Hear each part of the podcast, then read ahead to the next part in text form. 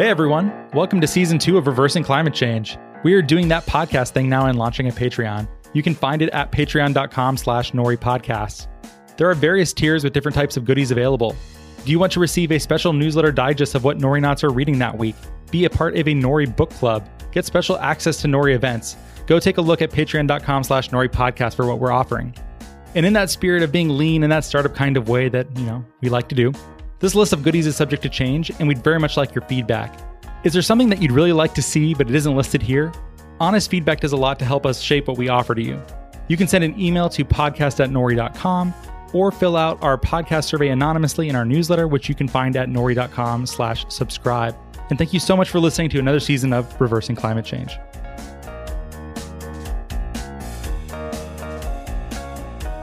Hello and welcome to the Reversing Climate Change podcast. I'm Ross Kenyon here with my co-host Christophe Jospe.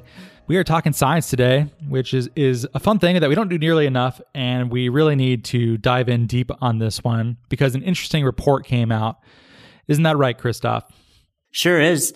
The report was getting to neutral and it took a look at how California, I wonder why just California, but how California can get to carbon neutrality by 2045. We'll still be alive then, I hope. if all goes according to plan, I'm sure you will be fine. And we have a guest who was a co author of that report. Why don't you introduce him, Christophe? We've got Dr. Roger Aines. He's the chief scientist of the energy program at Lawrence Livermore National Laboratory. And I had the pleasure of first seeing him speak when I was working at the Lenfest Center for Sustainable Energy with Dr. Klaus Lackner and Dr. Alissa Park, both of whom were principal investigators on a National Science Foundation grant called the Research Coordination Network in Carbon Capture Utilization and Storage. And those were very early days of being a policy wonk who cared deeply about the engineering side of how to industrially capture carbon dioxide and do something with it and it was just such an amazing conversation that was really dynamic and really brought me up to speed of where's the best science happening, what needs to happen. And I think it kind of grounds a lot of the discussion that we'll have today, which is what are the pathways of how we move from something which has been proven to something that can happen at scale in the name of deep decarbonization? So with that, hello, Roger, and welcome to the show. Hi, thank you very much. Thanks for having me. It's our pleasure. And maybe just to start it off, to give people a sense of how this works, I don't think the average person really understands how science progresses. I, speaking for myself, I don't really understand how it works. So, what exactly is Lawrence Livermore National Laboratory? How does what you do there come into the real world in a way that regular people experience? How, how does science essentially work? Our little slice of the pie, anyway. So, uh, Lawrence Livermore National Laboratory is a fairly large operation. We have about 7,000 people here, and we are part of the Department of Energy's science infrastructure. After World War II, the Department of Energy was created, and the science to basically do energy and weapons development was focused on this group of national laboratories, which there are a total of 17. And those laboratories work under contract to the DOE, but we also do work for industry and for even philanthropies, which is uh, the point of this report, which was done with philanthropic funding. We do two things. We tend to address the questions of the moment. So, for instance, when the big blowout oil spill in the Gulf occurred, and you heard that government scientists were calculating how much oil was being released by that blowout, that was my guys who were doing that calculation. So we do things like that, but we also do things that are longer term. And one of our efforts here at Livermore has been to look at this issue of what's going to happen in the future with climate change. And we've seen the models tell us that we're going to need negative emissions. What's that mean? That means we're going to need to remove CO2 from the atmosphere at a gigantic scale. And we looked at that and said, well, that's a hard problem. We should start looking at that now so that when we need it, we're going to be ready. And that's an, another thing that uh, the national labs are, are very proud of doing. Indeed, this report seems like a big deal. I, we got a lot out of it, and it's very interesting to see that California is once again flexing their muscles, their climate and environmental leadership muscles, one could say. So, what exactly is in this Getting to Neutral report? Why do you think it was such a big deal? What should we expect from California, essentially? well, let me tell you a little bit of history of how this report came to be. California's had a series of environmental ambitions, I would call them, that turn into laws. At first, it was to get our emissions back down to 1990 levels by 2020. We accomplished that two years early. Then was to get a 40% reduction by 2030, and we're on track to do that. Then the next ambition was by 2050 to get down to an 80% reduction. And that's in law today. That's a California law to get to that level. But last year, uh, before he left office, Governor Brown said, you know, the way things are going in the world, we need more ambition than that. So he signed an executive order that said the state aspires to be carbon neutral by 2045 and be negative after that. So that's the history of what we set out to look at. And so all those laws that are in place, the 20, 30, 40%, the 20, 50, 80% reduction, have had good analyses done of them, and there are people who've looked at how you can get to them, and they're all quite feasible to get to. But this additional ambition of getting to zero hadn't been studied yet. And it was pretty clear from talking to people that there was a lack of tools to get there, that they basically had used up all the tools they had in the getting to 80% reduction. So that's where we entered the picture. I see. And this harkens back to what we were just asking you about with how exactly the science works when it comes through a national lab like Livermore. Why just California? Why the focus there rather than something broadly the entire country or an entire region?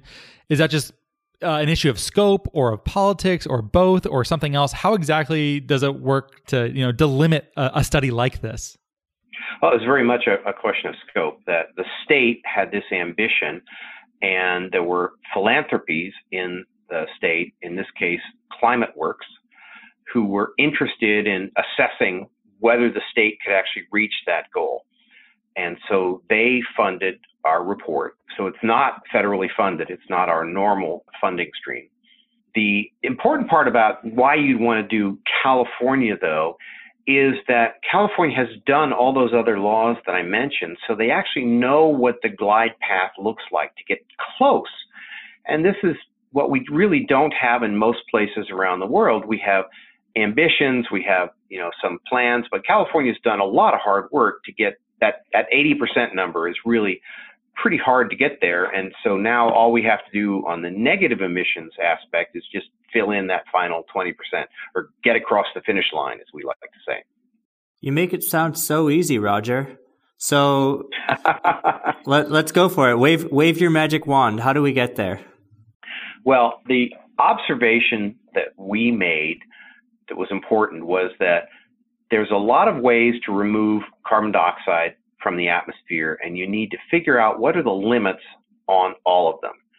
So there are three major categories. The first is natural solutions. This is growing trees, adding carbon to soil.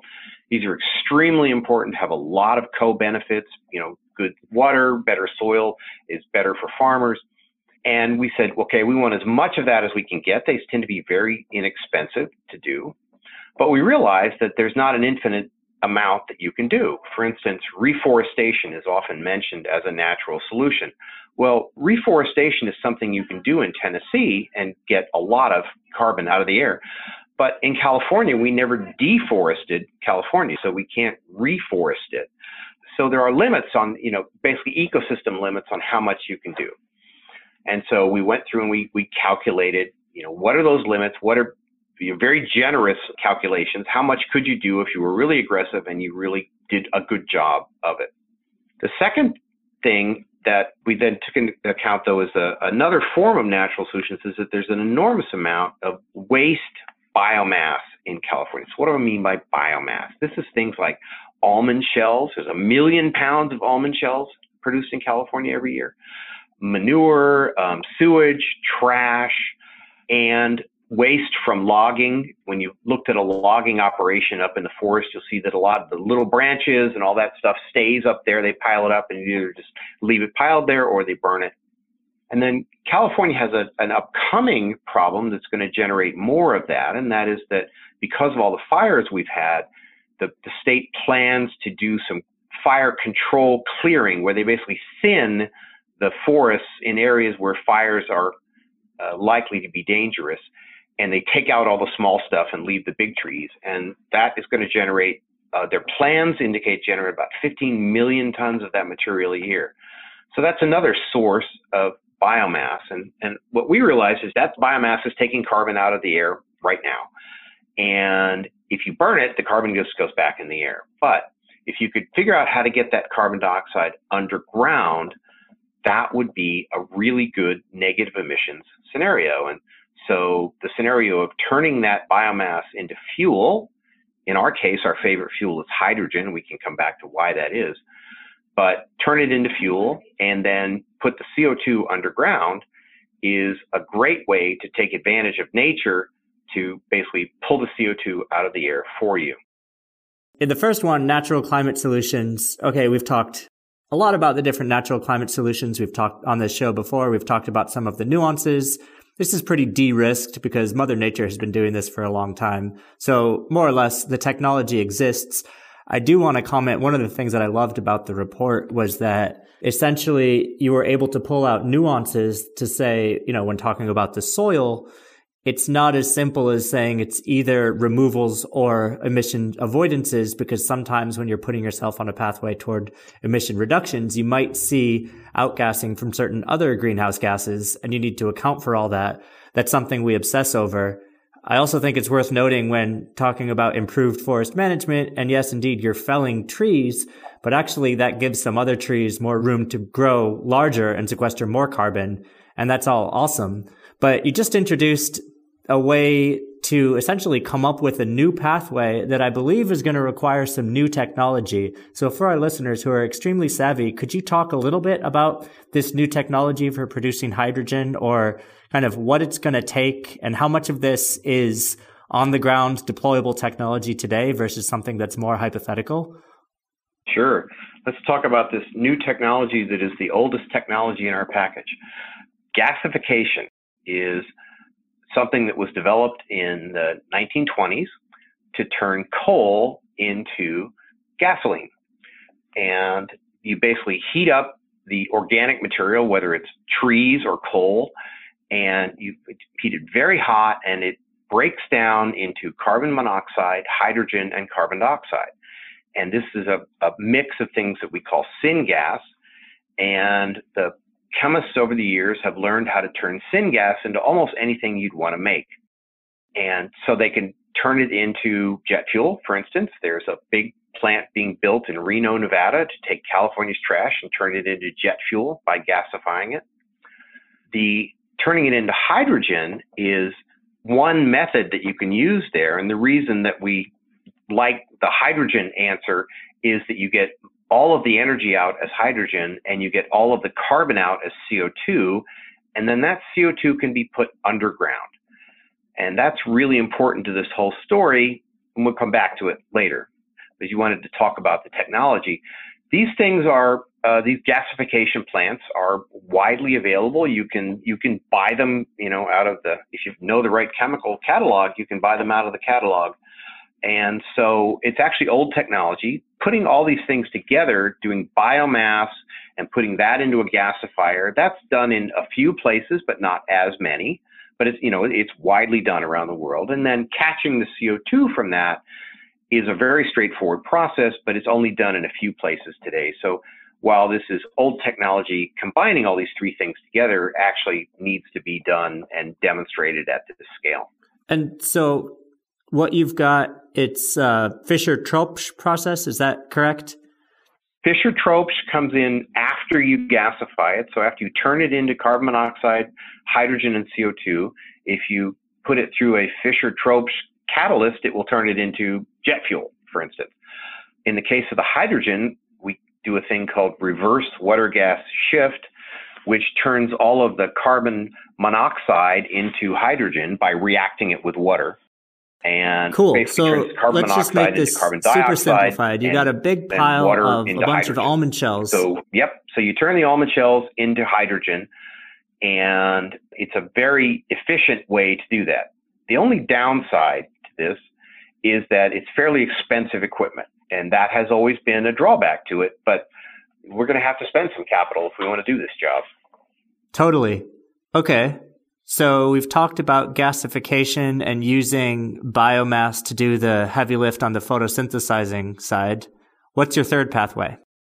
So the third one is the other one that gets an enormous amount of attention today, and that's direct air capture. These are machines that take carbon dioxide out of the atmosphere. And that's a very attractive concept because in principle, you could build as many of these machines as you want and capture the CO2 from the air and put that CO2 underground permanently and never have to uh, deal with, you know, basically have cleaned it out of the atmosphere permanently. So, what are the issues with that? Why is that my third and not my first answer? Partly because it's expensive today. The only system that we know of that we have really good cost data on looks like it's going to cost on the order of $300 a ton today for the first plant. But of course, as you build more plants, that'll get less expensive. And we estimate that if you could build enough plants, in fact, if you could build 100 million tons of capacity, which is not irrational by the size of the job we need to do, that those costs could drop to the vicinity of $100 a ton. That's still the most expensive thing in our report. But so you're going to do that last. The second concern about direct air capture, it's either a concern or a value, depending upon your viewpoint, is that it doesn't depend upon the source of the energy. And so there's a lot of thoughts that you're going to use renewable energy to power these direct air capture plants.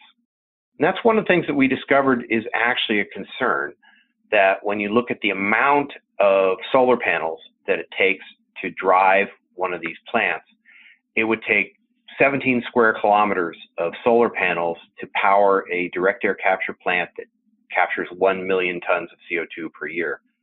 That's an enormous amount of land. And in California, we're very sensitive to land use changes. Uh, although, you know, it might appear that we have a lot of land in California, we kind of like what it's being used for now. And so the idea that you would change enormous amounts of it, that you would cover the desert with solar panels, that's not a really a very practical solution.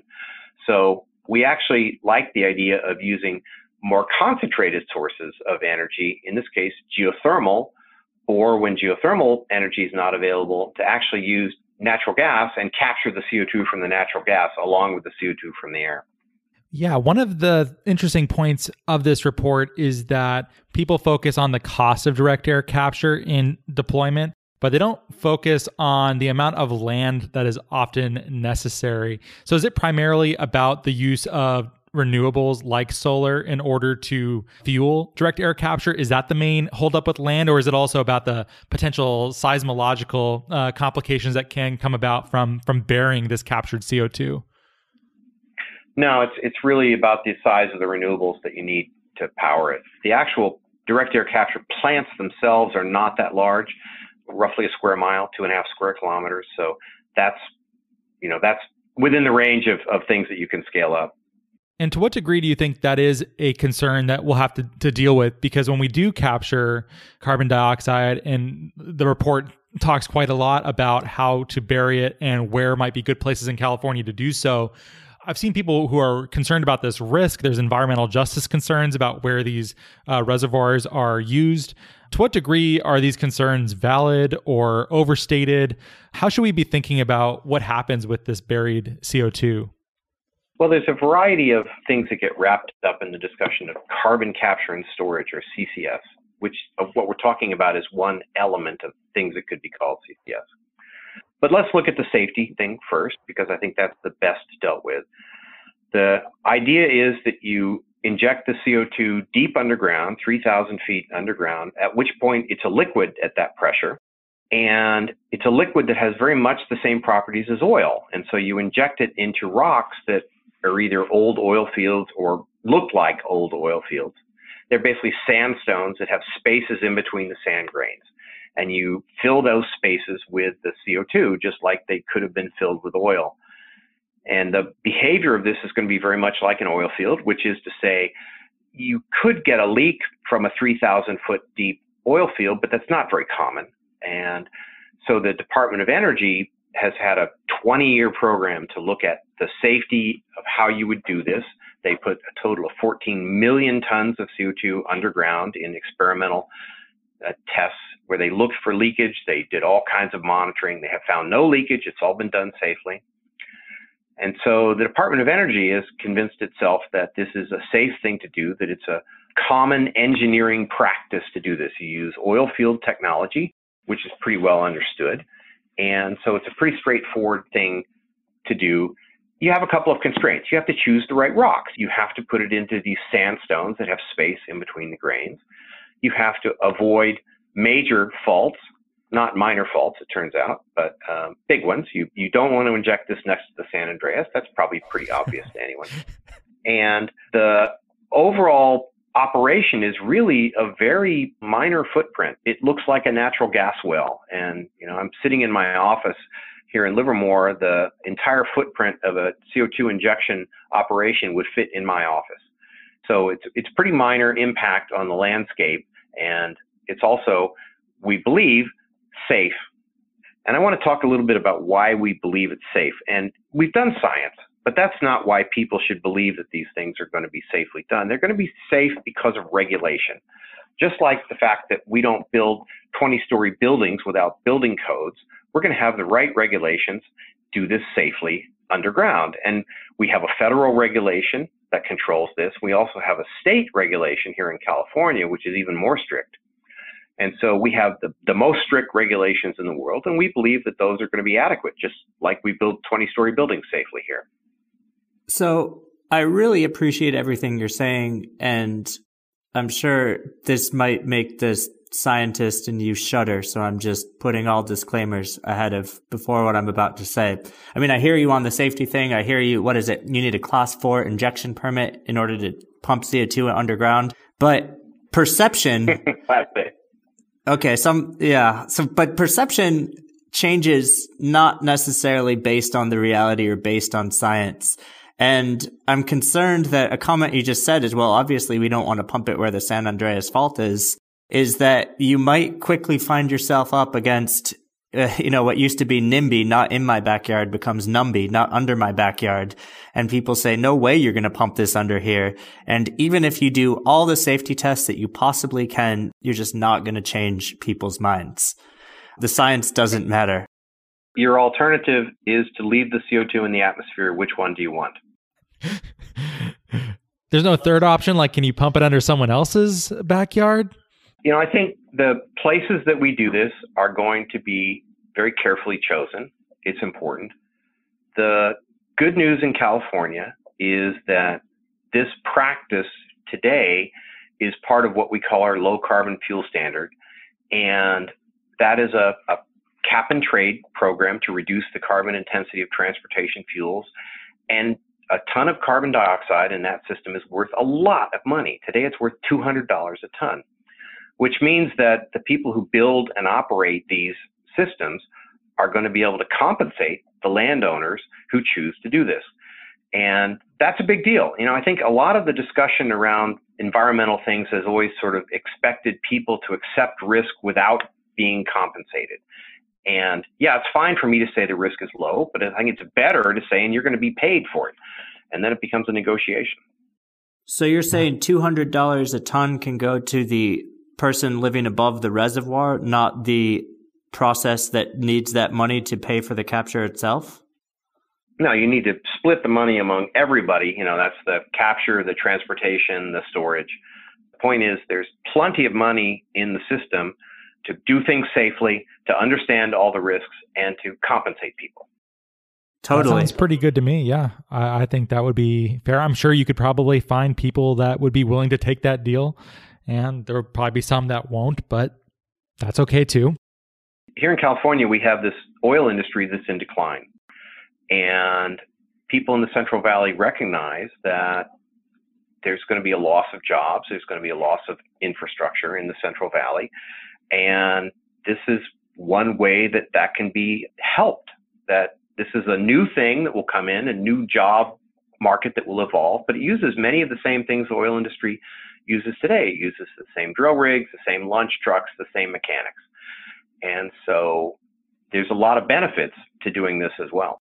We are optimistic, although David Roberts, when we had him on the podcast recently from Vox, thought we are a bit too enthusiastic about this, but very much looking forward to oil and gas uh, inverting itself and becoming direct air capture and CCS companies. Hopefully, that industry is born. Hopefully, something like this helps to create it. We will certainly see. And uh, go ahead there, Christophe. Well, I mean, there are many ways we can take this. I think it's worth noting for the listeners, like we are talking with one of the world experts in carbon capture utilization and storage who's worked in this space for a really long time. And Roger, I appreciate the way that you've broken out the distinctions between direct air capture and carbon capture and utilization and carbon capture and storage. But can you paint a picture of the sort of industrial carbon management landscape for us? We tried very hard in this report to separate the idea of negative emissions from the idea of industrial carbon management. And the reason for that is that there's a lot of ways to manage the emissions from industry.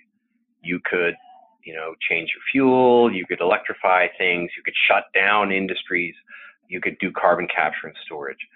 The reason we didn't discuss that, even though I've worked on it for 20 years, is that it really kind of muddies the conversation around negative emissions. So why are we going to need negative emissions? Well, the answer is we haven't been fast enough. We've just been too slow. There's too much carbon dioxide in the atmosphere now. And there's a lot of things that we're never going to get completely rid of. You know, airplanes are one of the things you might think is obvious, but an interesting one is nitrous oxide which comes from fertilizer. When you spread fertilizer on a field, a tiny amount of it turns into nitrous oxide, but that's a very strong greenhouse gas. So the question you ask yourself is, are we going to stop fertilizing? Well, I don't think so. And so that emission is always going to be there. And so you're going to have to compensate for that emission somehow. And that's why you'd want negative emissions. And that's really what we were addressing in this report is what would do we do about the things that we can't deal with by any other means? Because we're not saying that you should use negative emissions to compensate for industrial emissions. You should solve those by the direct means, direct point source solutions. Yeah, totally. And an ounce of prevention is worth a pound of cure. Like, would you rather pay $20 to reduce a ton of carbon into the atmosphere or pay $200 to have to clean it, clean it up later? I think most of the emitters who might be on the hook for paying this would much rather be focusing on those less costly ways. Um, Absolutely. But I'm kind of curious, and my question is just to, uh, I appreciate the distinction to not muddy the waters. Here we are in a long form podcast. So we're totally all about muddying the waters, not to thoroughly confuse our listeners, but just to contextualize it a little bit. So I mean, one thing that you often hear in the carbon capture industry is, oh, well, like direct air capture is really hard and really costly because you're dealing with an extremely dilute molecule that's carbon dioxide, which is at 0.04% concentration, whereas something coming out of a natural gas or coal fired power plant may sit more at like, I don't know, 5% from natural gas or 12% for coal. And because the molecule is not as dilute, figure out how to capture that as well. And so I'm just a little bit curious this piece obviously was focused on the cleanup crew, that is carbon removal, and obviously that's near and dear to Nori's heart for the state of California. But underlying all of this is that California is still a pretty large emitter and still has a lot of heavy industry that needs to decarbonize as well that may include carbon capture and storage. So how does all that fit and what might those technologies look like? Well, the important thing for California is to recognize that the natural solutions that we all love and would love to expand are relatively limited if we restrict ourselves to what's inside the state. We can do on the order of 25 million tons of removals per year.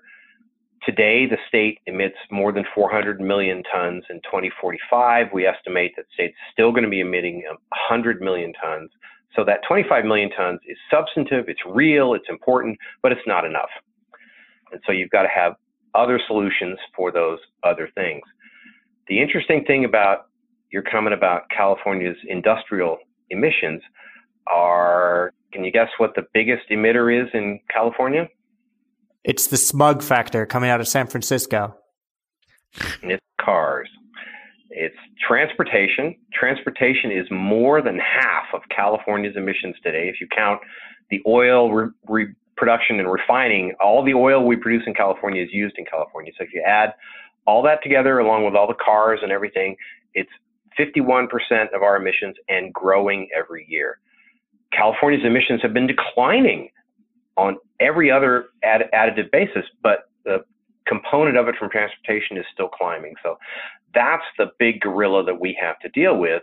And that's why we're focused in this report on things like making better transportation fuels from biomass and overall dealing with that transportation industry in general.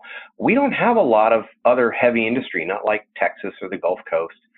And so that's actually a, you know, we have, we have cement plants, which are about 8 million tons of emissions per year, and we don't want to send those offshore. So we have to deal with those.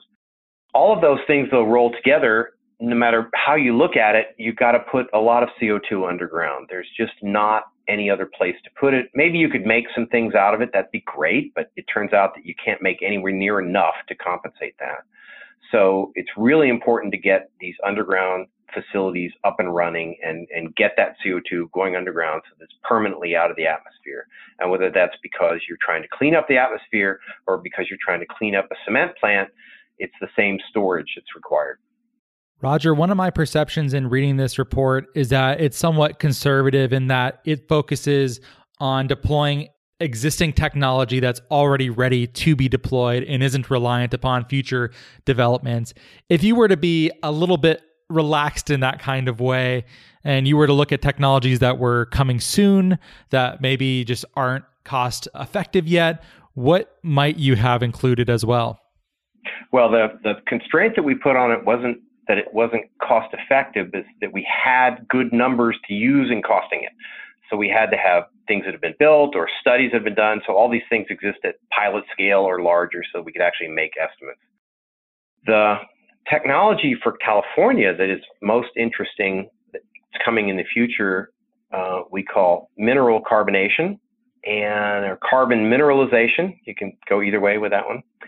Basically, there are rocks in California. The state rock of California is, is serpentinite, and that rock will react with CO2 and form limestone, essentially, form calcium carbonate.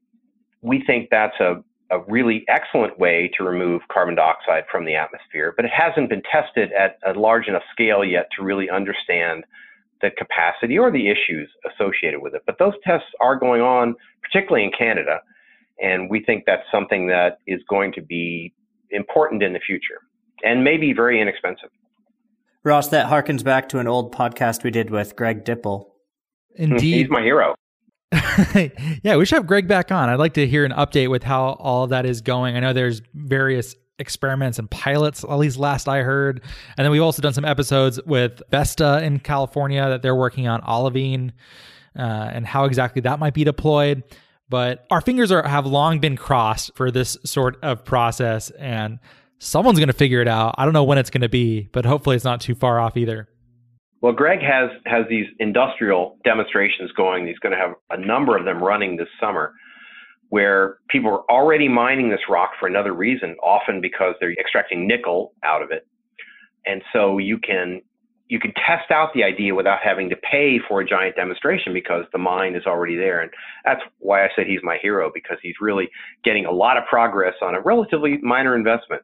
And the Canadians in general are just really Uh, progressive about this. I'm I'm very proud of what they're doing up there. All right. Well, you've sold me. I will try and get Greg to come back on and update us. That is great to hear. I have a question. So, this report on the getting to zero captures the emissions coming from human activity, correct? Yes. However, there are also emissions coming from forest fires or even potential methane leaks and various other things that might be feedback loops as a result of a warming planet. Do you envision that there may be a fuller life cycle or fuller carbon accounting rather for a state that's looking to get down to zero? Absolutely. You mentioned two things that I would I would consider differently. Uh, the methane leaks I would consider to be man-made. That's part of what we have to account for, and that's part of what our 125 million tons of negative emissions has to include is any residual methane leaks that are still in the system. The issue of emissions from forest fires is a complicated one. Since the trees suck the carbon dioxide out of the air relatively recently, they tend to be counted as not an emission, that, that, that it's neutral. But of course, we know that an old tree that burns and emits a bunch of carbon dioxide turns into a little sapling next year. That's not neutral. And I think that that accounting is has got to be done, and it's very complicated because it has to do with how the forest is used and and how people intend to use the forest in the future. And unfortunately, it's one of those things that gets very heated, and so I try to stay out of it because it's more about pathways than about endpoints. But I think we're going to have to think about that. And as we look at these giant emissions from things like the Australian fires, you know, new growth of Australian uh, forests is not going to take up that CO2 again for decades. And so, yes, it is a net emission. Roger, how much do you think California getting to neutral is going to cost? What does the report say about how much this might cost residents of the state? So that's why we wanted to only run the numbers on things that we could actually get good costs on. We didn't want to say more research is needed. We'll tell you later how much it's going to cost. And when we added up all these, we started with the least expensive solutions, natural solutions. We used all of that we could. Then we used all of the biomass we could. We basically said if we committed all the waste biomass in California, how much CO2 could we remove by doing that? And then we polished it off to meet our 125 million ton goal by adding as much uh, direct air capture as we needed. The scenario that worked out to be the most likely and the lowest cost cost about $8 billion a year. That is about 0.3% of California's GDP, so a lot less than 1% of California's GDP. It's less than we spend on trash collection per year. And very similar problem where you've got trash we're throwing in the air we have to clean up. So about $8 billion a year, and that's including, uh, that's levelized costs. That includes the capital and the operating costs to do it. By the way, per ton, that's an average of about $60 per ton, which is a lot lower than most people thought the total was going to be. Wow. And do those numbers include something like the technology getting better and us learning over time how to use it? Or is that assuming just the numbers that we currently have right now? It assumes conservative learning for direct air capture. We assume that about 40 million tons of capacity would be built for California and in parallel with California. That was actually a subject of considerable debate between us and our reviewers. We had this reviewed by 22 different people. And we originally went with the Rhodium group projections of air capture in 2045 that said there'd be a billion tons of capacity. And when you apply learning curves to that, you get pretty low costs. You drive down to this number of $100 a ton. And our reviewers thought, you know, they cried foul. They said, you can't expect that that's going to happen. And California doesn't have control of it if it does. So we scaled back and we said, okay, we'll only cost 40 million tons. But even at that, that reduces the cost of air capture by 30 or 40% with that much learning. And we, and we included that in the 8 billion. Great. That is a, a very useful wrinkle to know. Well, what should we expect from California in the future with regard to carbon removal? Do you predict? I guess it's hard for you to, to forecast, but do you imagine that California is going to continue its environmental and climate leadership in this emerging field? Yeah, absolutely. I mean, the messaging that we get from Sacramento is that people are very interested in getting to zero. They want to get across the finish line. And our analysis was really intended to give them a sense of what all the options might be. And we evaluated more than 50 different pathways in this, and that $8 billion pathway is just the one that was the cheapest. But there's other ones you may choose for other reasons, for, like you said, environmental justice, or for jobs, or for land use. You may choose different pathways. And the good news is that all the different things we evaluated didn't exceed more than $15 billion a year. So For a government approach, that's a very flexible sort of thing. So we think policymakers are going to be able to pick and choose and do things that meet their other needs as well as meeting our climate needs. Cool. Well, I hope I hope you're right, and I look forward to seeing how this plays out.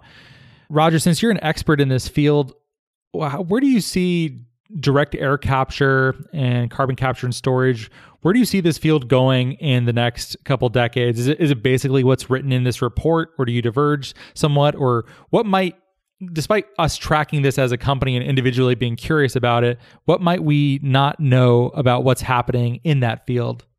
Well, I think direct air capture is going to be extremely important in industrial uses of CO2.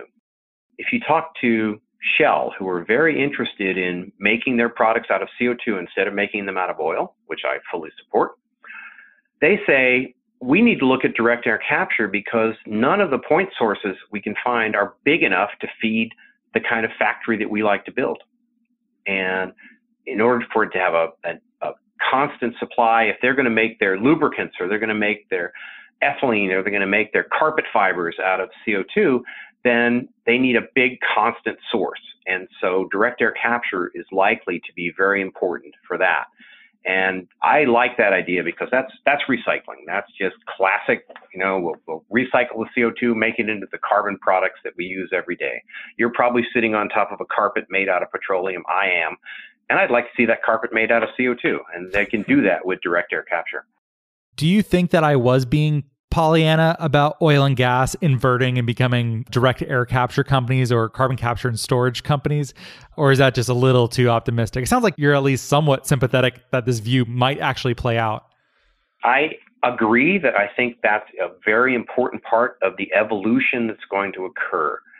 And that's how we like to think about it as an evolution because these jobs are going to grow in, people are going to build these plants. They're going to tie to geologic storage. It's not like Chevron's going to suddenly become a geologic storage company. But I think that as these things evolve, you're going to see a lot of that. And you're going to see the big oil majors playing a huge role because they understand the technology that needs to be done and they have the capital to do these things. These are enormously capital intensive ideas. And if you don't have that capital, you can't get started. Cool. I I also hope that is the case. Christophe, do you have anything else on your end? You you feeling content? What aren't we asking you on this podcast that we should have asked you? I feel like we should be utilizing this time like really wisely. This is good stuff we have here. Yeah, there's a, yeah, there's a lot of useful nuggets. But what what didn't you get to say? One of the things that we learned in the course of doing this is that there's an enormous amount of money moving around, and people talk about doing things like direct air capture in other parts of the world. They talk about doing it in Algeria, for instance, which would be great. Technically, that would be terrific. But when you look at a, at a jurisdiction like California, or if New York wanted to do this, or if the Gulf Coast wanted to do this, all that money leaving that area, I think, is going to be pretty sensitive. And so, as we think about negative emissions solutions, I think you have to think about them being done relatively locally so that the people who are paying and the new jobs and the, the new things that are being created are more or less in the same family. And in California, we can say that pretty authoritatively. So everything we analyzed in this report stays inside the borders of California so that you don't generate that concern of basically transferring a bunch of money outside of the jurisdiction that's paying to have it happen. I think that's going to be important as this conversation goes forward. All right. So you left too much juicy bait for me to not respond. I mean, cynically, I'd say this is just trade protectionism.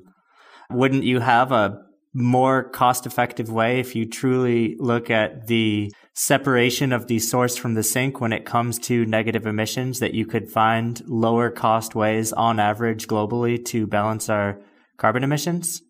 Yeah, and that's the that's the failing that we've all gotten trapped into in thinking about these climate solutions as we think of the global optimum. And how's the global economy going to look in 2050? And and that requires what I call a hand of God solution. You know, is God going to come down and make those things happen? No. Local jurisdictions are going to make them happen. Politicians are going to make them happen. People who pay taxes are going to make them happen. And so it's our job as technologists to put technologies out there that are useful, but we have to be pragmatic and realize that those kind of constraints are going to control which technologies get picked up and where they get applied. And it's a mistake for us to just assume that the best technical or the best engineering answer is the best answer overall. It's unlikely to be true. Yeah, maybe.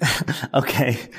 But it seems as if California is trying to play the hand of God and dismiss the invisible hand that Adam Smith, maybe he's right, maybe he's got a few flaws in his model, but when thinking about markets and a market on carbon removal to help potentially find that equilibrium? Well, let, let me intercede for a minute here. This is not the state's report. This was strictly the 22 authors of this report's assessment. And so that was that was a constraint we placed on it, not the state, because we thought that would allow for any you know, you could go, if you decided you wanted to purchase these things from outside the state, you certainly could do it. And if you decided that you could do it cheaper outside the state, you have that option. But what we wanted to do was tell the state how they could do it under what we thought was a politically very feasible situation. And then if they wanted to adjust the economics, that's perfectly straightforward to do. And we, we expect that that's going to happen. That conversation is, is going to be important. But I don't think there's going to be a global optimum. I, I think it's going to be very local decisions. I'd be curious to see how how that exactly works. Christophe, I had a similar reaction to in reading this, and at the very least, it might just make for better politics. It might make it easier for it to pass California if the jobs and the money stay in the state. On the other hand, I had a friend who recently took a vacation and he went into some uh, shop in this cute little town and saw something that he wanted and got up to the register and saw a buy local sticker and was like, "Ooh, you're right. Maybe I should just buy this at home." And then didn't didn't buy from that store. And I wonder if is that just something that's going to play out on the macro level too? I think we should chase where the most cost effective ways of deploying carbon removal technology actually make sense. But you also have to take into account, Christophe, there are political decisions being made and people paying for a bunch of jobs be created in other states. I, I think humans are perhaps a bit too partial to really do that. And maybe is that sort of broadly the point you're trying to make, Roger, or am I have I missed the mark? No, I think that's exactly right. And it's not we didn't want to make that decision. We simply wanted to say, let's analyze it with this constraint on it. And then if you choose to release that constraint, it's obvious that you could get these things done cheaper. You could optimize the system by doing things in different places. And I think that the expressions that we're getting from non-governmental agencies, environmentalists in general, are that we need to keep our own impacts local and that if California has a certain number of emissions that they're responsible for, that dealing with them locally is the appropriate thing to do rather than asking some other part of the world to take care of our emissions for us. I think it's a really valid argument. And I was just kind of pushing back on the thought experiment. And I do believe that we'll find ourselves in a yes and approach. And I absolutely sympathize with the need to do things locally. But I just wanted to hear the reasoning a little bit more behind it. And I, I am just very impressed with California putting its stake in the ground and coming out and saying this and sort of showing and exhibiting leadership for the rest of the states to maybe follow on and try to write their own getting to zero and getting to carbon neutral report. You know, the statement that I like to use about this is that this is California's Nike moment. It's time to just do it. That's a wonderful place to cap it. Uh, Roger, thank you so much for coming on Reversing Climate Change. We're so grateful for your time and for your being here. Thank you very much. My pleasure. And also, if someone wanted to follow your work or the work of your colleagues, what do you think is the best way for them to do so? Uh, you can follow me on Twitter. I'm Roger Aines on Twitter.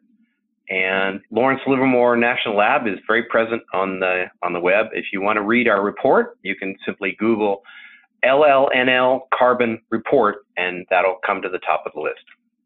Terrific. And that will be in the show notes as well. Well, thank you again, and thanks for listening. If you like what we are doing here, please rate and review us in Apple Podcasts or Stitcher. Tell your friends, and thank you so much for listening.